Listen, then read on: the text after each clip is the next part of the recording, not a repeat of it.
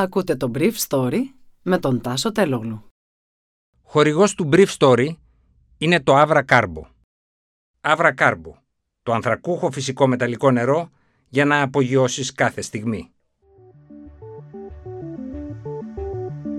Καλημέρα σας.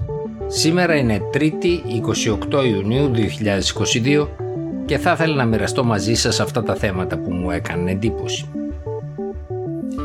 Η Ρωσία απελάβει 8 Έλληνες διπλωμάτες σε ένα μέτρο ανταπόδοσης της απέλασης 12 Ρώσων διπλωματών από την Αθήνα τον Απρίλιο. Νέα άνοδος στις τιμές ηλεκτρικής ενέργειας στην προημερήσια αγορά, τη χοντρική, 44% της ενέργειας στη χώρα μας από φυσικό αέριο. Βομβαρδισμός εμπορικού κέντρου στο Κρέμετσουκ της κεντρικής Ουκρανίας από τους Ρώσους.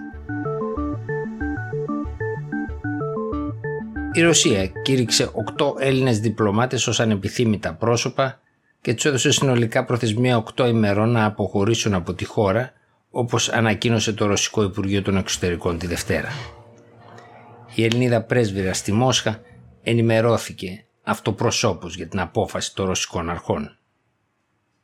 Το Ρωσικό Υπουργείο των Εξωτερικών ανακοίνωσε ότι κάλεσε την κυρία Νασίκα για να διαμαρτυρηθεί για την πορεία της αντιπαράθεσης των ελληνικών αρχών με τη Ρωσία συμπεριλαμβανομένης και της προμήθειας όπλων και στρατιωτικού εξοπλισμού στο καθεστώς του Κιέβου.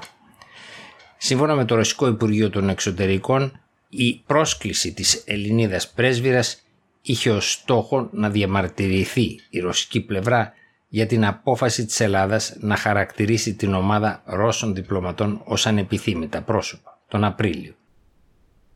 Η Ελλάδα είναι μέλος του ΝΑΤΟ και της Ευρωπαϊκής Ένωσης και συμμετέχει στις κυρώσεις της Ευρωπαϊκής Ένωσης κατά της Ρωσίας για τις ενέργειές της στην Ουκρανία. Η Αθήνα είχε απελάσει στις αρχές Απριλίου 12 Ρώσους διπλωμάτες. Τότε η εκπρόσωπος του Ρωσικού Υπουργείου των Εξωτερικών Μαρία Ζαχάροβα είχε προειδοποιήσει ότι η Μόσχα θα απαντήσει κατάλληλα. Χθες απάντησε. Το Υπουργείο Εξωτερικών από την πλευρά τους ανακοίνωσή τους στην Αθήνα σημειώνει ότι εκφράζει την έντονη λύπη της για την απόφαση των ρωσικών αρχών για την κήρυξη 8 στελεχών της ελληνικής πρεσβείας στη Μόσχα και του γενικού προξένου στην ρωσική πρωτεύουσα ως ανεπιθύμητων προσώπων. Δεν υφίσταται καμία βάση για την απόφαση των ρωσικών αρχών, συνεχίζει το Ελληνικό Υπουργείο των Εξωτερικών, για την απέλαση μελών του προσωπικού της ελληνικής διπλωματικής και προξενικής αρχής στη Μόσχα. Εξυπακούεται ότι η πρεσβεία στη Μόσχα καθώς και οι προξενικές αρχές στη Ρωσία, ολοκληρώνει το Υπουργείο των Εξωτερικών, θα συνεχίσουν να καταβάλουν κάθε προσπάθεια με όλα τα μέσα στη διάθεσή τους προκειμένου να συνεχίσουν να επιτελούν την αποστολή τους υπό ιδιαίτερα δύσκολες συνθήκες. Πάντως, πρακτικά η δυνατότητα της ελληνικής πρεσβείας να ανταποκριθεί στις υποχρεώσεις έχουν περιοριστεί δραματικά. Πριν προχωρήσει στο χθεσινό βήμα, η ρωσική κυβέρνηση είχε προτρέψει τους Ρώσους πολίτες να αποφεύγουν την Ελλάδα επειδή κινδυνεύει δίθεν στη χώρα μας η σωματική τους ακαιρεότητα. Το φυσικό αέριο έφτασε χθες τα 130 ευρώ ανά μεγαβατόρα.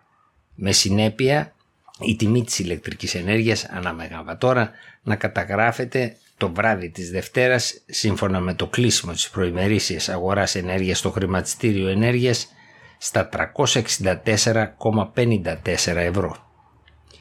Η τιμή χθες ήταν 327,7 ευρώ, 255,64 το Σάββατο και 291,71 την Παρασκευή.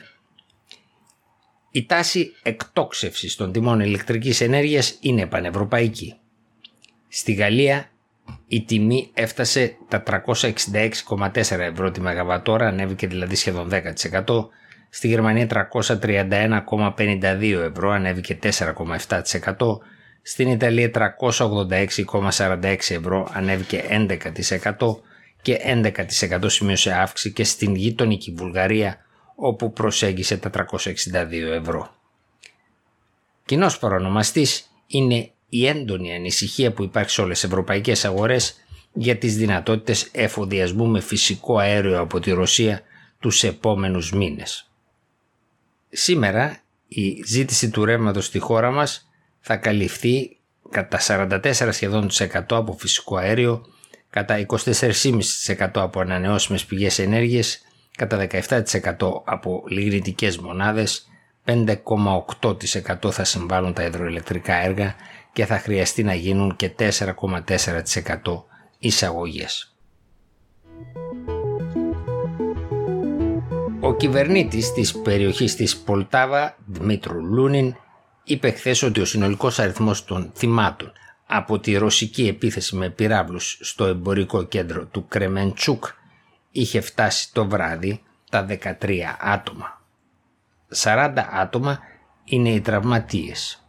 Ο πρόεδρος της Ουκρανίας Ζελένσκι σημείωσε λίγο μετά την επίθεση που εκδηλώθηκε στις 4 η ώρα το απόγευμα ότι πάνω από χιλιά άτομα επισκέπτονταν το εμπορικό κέντρο την ώρα της ρωσικής επίθεσης. Σε μια δήλωσή τους οι εκπρόσωποι των 7 πλουσιωτέρων βιομηχανικών χωρών της δύσης που συγκεντρώθηκαν στο Ελμαό έξω από το Μόναχο σημείωσαν ότι ο πρόεδρος Βλαντίμιρ Πούτιν πρέπει να συνειδητοποιήσει ότι αυτή η συμπεριφορά του δεν πρόκειται να εξασθενήσει την απάντηση των 7 βιομηχανικών χωρών της δύσης και την απόφασή τους να συμπαραστέκονται στην Ουκρανία για όσο καιρό χρειάζεται. Ο Μπόρις Τζόνσον, πρωθυπουργός της Μεγάλης Βρετανίας, είπε ότι οι σκέψεις των 7 ηγετών των σημαντικότερων χωρών της δύσης βρίσκεται με τις οικογένειες των θυμάτων. Την ίδια ώρα, ο κυβερνήτης του Λουχάνσκ Σερχέη Χαντάι σημείωσε ότι οι ρωσικές δυνάμεις εκτόξευσαν περισσότερους από ένα πυράβλους εναντίον πολιτών που περίμεναν στο πολιορκούμενο Λίσι Χάνσκ για να πάρουν νερό. Ο αριθμός των θυμάτων μέχρι χθες το βράδυ ήταν άγνωστος. Ήταν το Brief Story για σήμερα, 3η 28 Ιουνίου 2022.